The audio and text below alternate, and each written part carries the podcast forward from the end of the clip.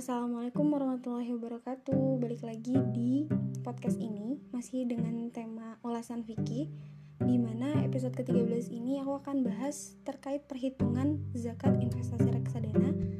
Disclaimer dulu sebelumnya Bahasan kali ini aku ambil dari berbagai referensi seperti jurnal dan berita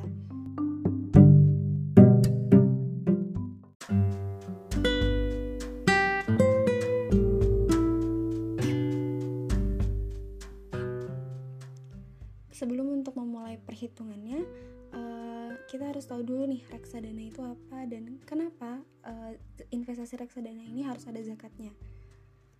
Uh, reksadana adalah suatu wadah keuangan yang dibentuk oleh lembaga keuangan khusus yang berpengalaman di bidang manajemen investasi dengan tujuan menghimpun harta simpanan tiap individu, mengelola investasi pada bidang-bidang yang beragam, dan menghasilkan laba bagi para pemodal dan menjamin keamanan investasi dengan cara memanfaatkan keuntungan yang diversifikasi. Nah, pada prinsip ekonomi syariah kan terdapat beberapa instrumen ekonomi nih untuk membantu kepentingan sosial seperti uh, dana zakat, uh, infak maupun sedekah. Uh, namun zakat uh, merupakan salah satu yang memiliki potensi paling strategis di antara ketiganya dan layak untuk dikembangkan menjadi salah satu instrumen pemerataan pendapatan di Indonesia.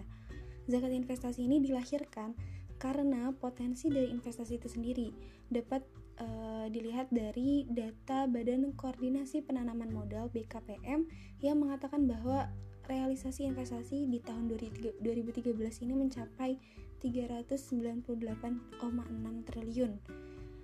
Yang di mana ini melampaui target investasi tahun 2013 yaitu sebesar 390,3 triliun.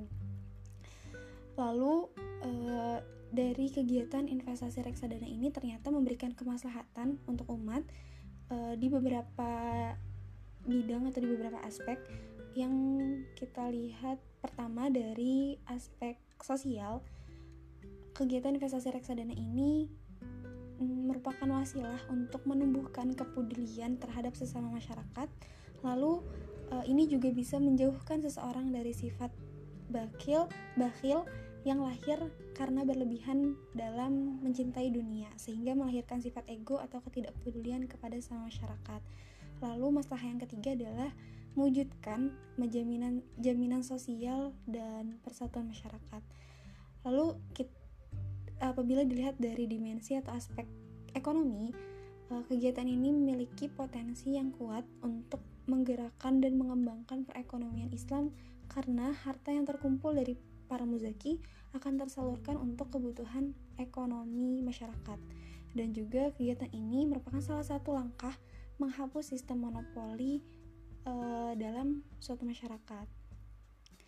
Uh, lalu dikutip dari laman Basnas Eh, zakat reksadana ini dapat ditunaikan jika hasil keuntungan investasi sudah mencapai nisab di mana nisab zakat reksadana ini sama nilainya dengan nisab zakat mal yaitu senilai 85 gram emas dengan besaran zakat 2,5% dan sudah mencapai satu tahun atau sudah mencapai haul.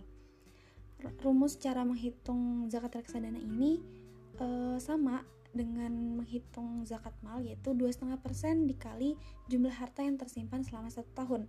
Jadi jika jika zat, jika nisab zakat mal uh, sudah mencapai 85 gram emas dan sudah dimiliki penuh selama satu tahun, maka uh, seseorang itu wajib mengeluarkan 2,5% dari hartanya. Uh, kita kasih contoh contoh perhitungannya, misalnya ada Bapak Dodi yang memiliki jumlah total investasi di reksadana sejumlah 250 juta. Uh, di mana harga uh, emas per 19 Juli 2021 ini 1 gramnya itu senilai 846.569 rupiah. Nah, nilai total aset Bapak Dodi ini kan 250 juta. Jika dihitung dengan harga emas uh, tadi nilai asetnya itu sudah mencapai 295 gram yang di mana itu sudah udah melewati 85 gram sehingga dapat dikatakan sudah mencapai nisab jadi perhitungannya 2,5% dikali 250 juta uh, menjadi 6.250. Jadi Bapak Dodi harus mengeluarkan zakat investasi reksadana sebesar 6.250.000 rupiah. Dan ini dikeluarkan setelah uh, setelah sudah mencapai satu tahun kepemilikan atau sudah mencapai haul.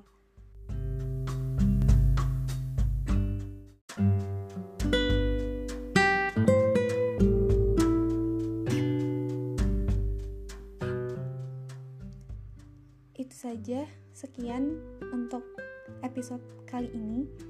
Walau alam biswab, semoga bermanfaat. Sampai jumpa di episode selanjutnya.